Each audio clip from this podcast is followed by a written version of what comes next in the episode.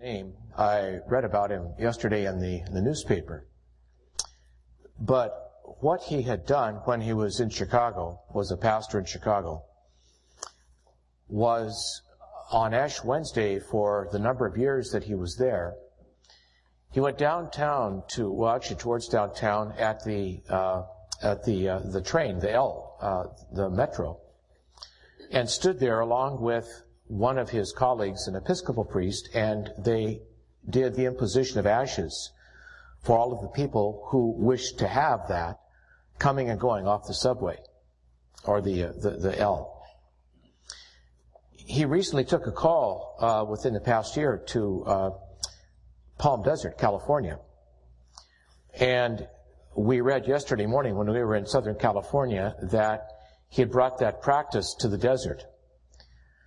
El Paseo is a major street that runs through, uh, I'm not sure where it runs, but it's a very, very busy street.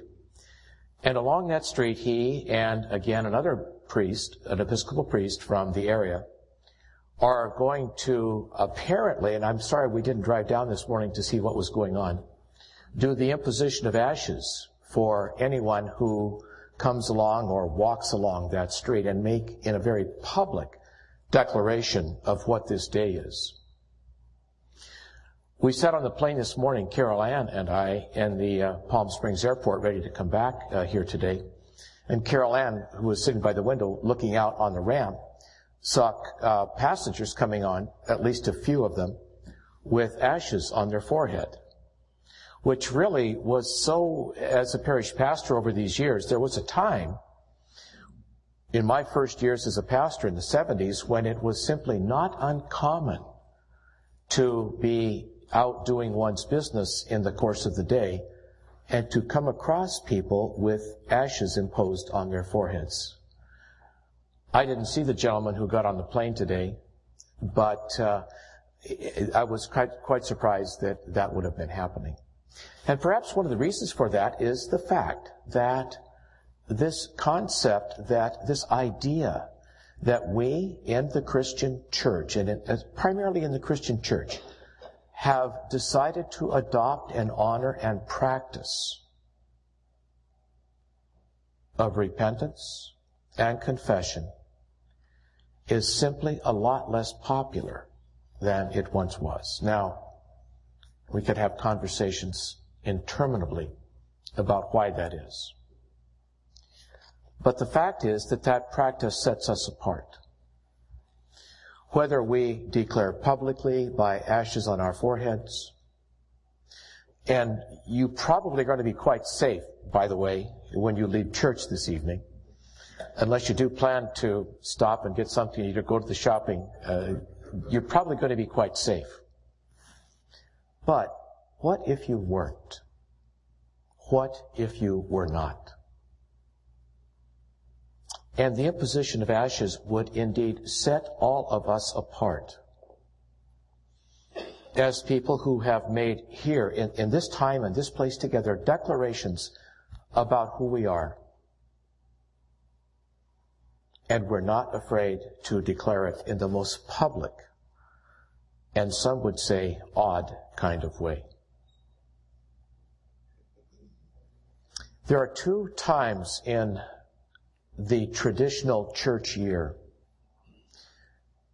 Interestingly enough, to wrap, wrapped around the two great festivals of the church, Christmas and Easter, which are times of both preparation and they're times of anticipation and waiting. And most of us know that in this particular culture, while public declarations of who we are by imposing ashes are not simply well understood, neither is our whole idea that we also in the Christian faith and out of the Jewish tradition of, as well have adopted, which is the practice of simply having to wait. Our Jewish brothers and sisters have, there's been incredible humor in fact, wrapped around the idea of what it means for observant Jews to be waiting for the Messiah because they declare that they're getting tired of waiting for the Messiah. We celebrate Christmas, but we prep it up with those four weeks of Advent. We have Easter occurring late in April this year, and we begin this time of both preparation and waiting. Because somehow we have determined that our celebrations, we move into Holy Week, we'll be together on, on Good Friday, we'll observe the activities of our Lord's life, those closing activities, and celebrate Easter together. We have declared that in our waiting and in our preparations, we are adding layers and layers of meaning and impact to what we do. And it's in many ways relatively relatively countercultural for us even to be gathered here tonight. I'm reading a book called American Grace, and it's really a kind of a sociological study of how American Christianity has been changing over the last 50 years. And it's very, very clear that those of us who would cherish relationships with each other in a community that's called the church. That idea has become and is becoming less and less and less a feature of our society. And yet we keep doing it.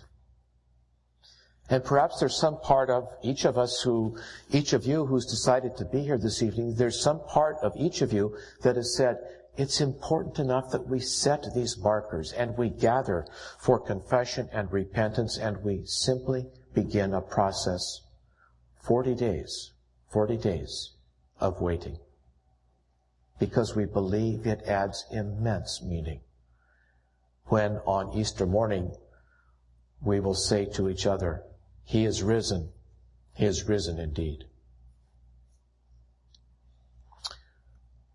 I know that some of you who sit in church this evening are waiting.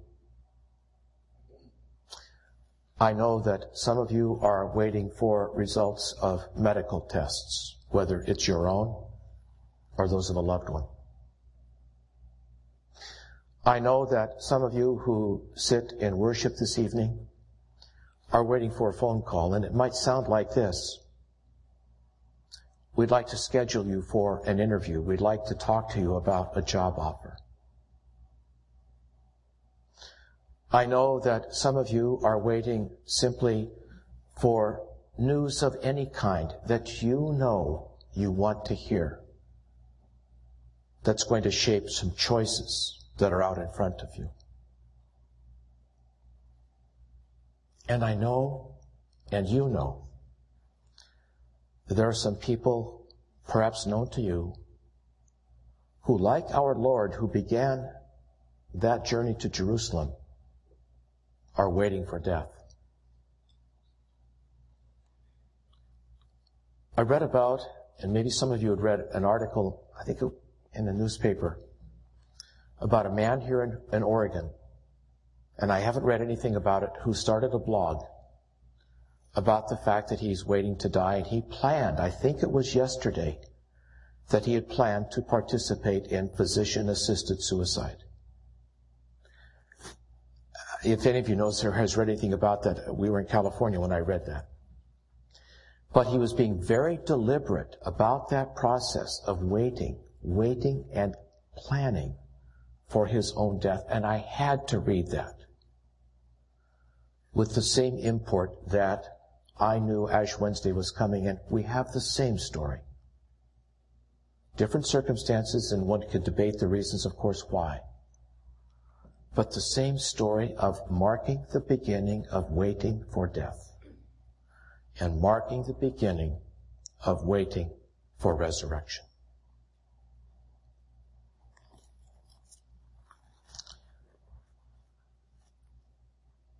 Wait for the Lord and be strong, and take heart and wait for the Lord. From the 27th Psalm.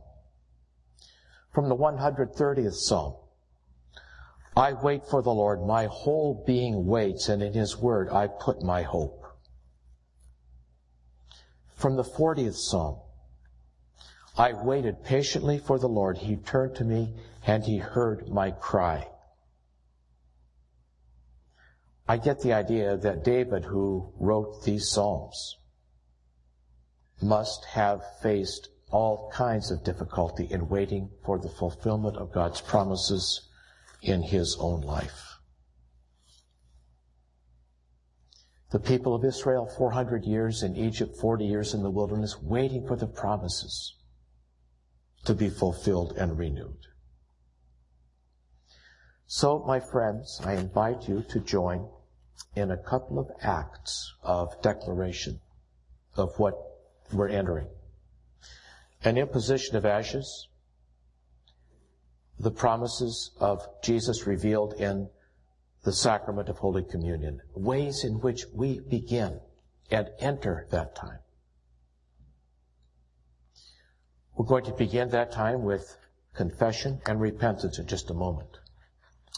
You'll be able to hear those words, speak words of confession, and you'll be able to hear God's promises, God's words of the declaration of forgiveness as well. Please take a moment in preparation and reflection as we are about to enter this moment of confession and forgiveness.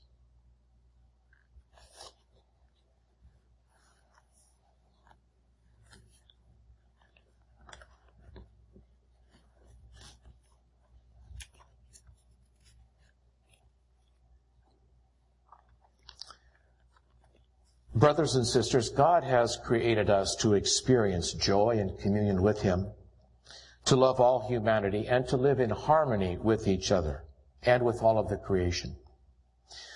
But sin separates us from God, from our neighbors, and indeed from the creation.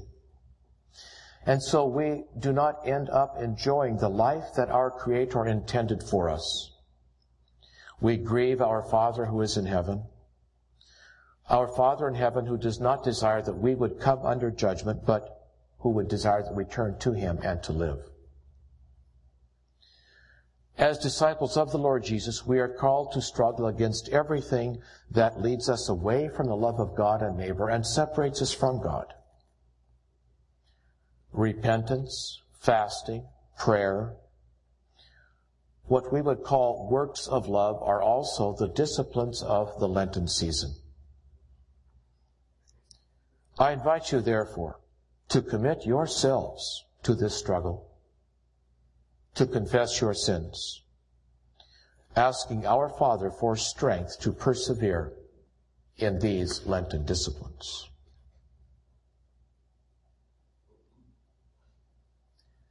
Gracious Lord, we confess to you and to one another that we have sinned by our own thought, our own deed by what we have done and by what we have left undone. We have not loved you with our whole heart, mind, and strength. We have not loved our neighbors as ourselves. We have not forgiven others as we have been forgiven.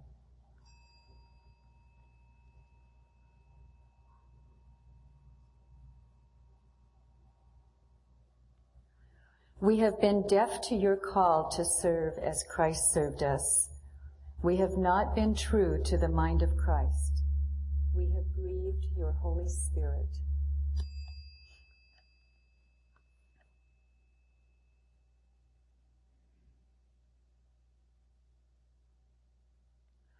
We confess to you, Lord, all our past unfaithfulness, the pride, hypocrisy, and impatience in our lives.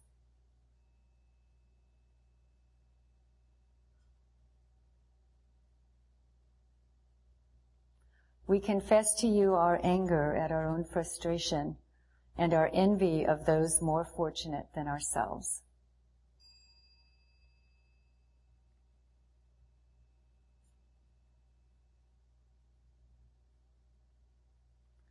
We confess to you our negligence in prayer and worship and our failure to commend the faith that is in us.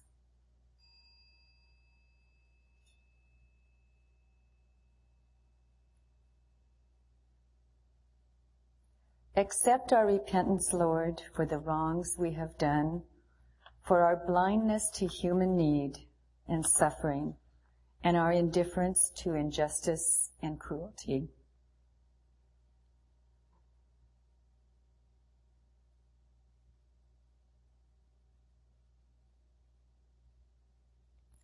Accept our repentance for all false judgments, for uncharitable thoughts towards our neighbors, and for our prejudice and contempt toward those who differ from us.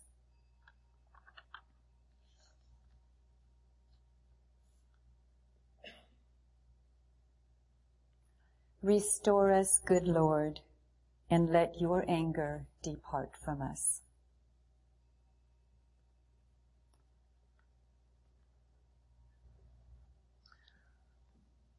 Almighty God, the Father of our Lord Jesus Christ, does not desire the death of sinners, but rather that they may turn from their wickedness and live. Therefore, we implore God to grant us true repentance and His Holy Spirit that we would choose those things which may please Him, and which we do on this day, that the rest of our life may be pure and holy, and that at the last we may come to His eternal joy through Jesus Christ our Lord. Amen.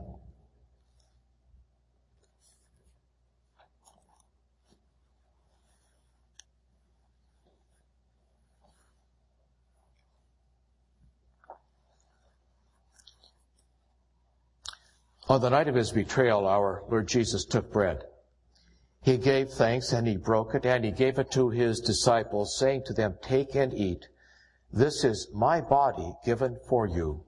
Do this for the remembrance of me.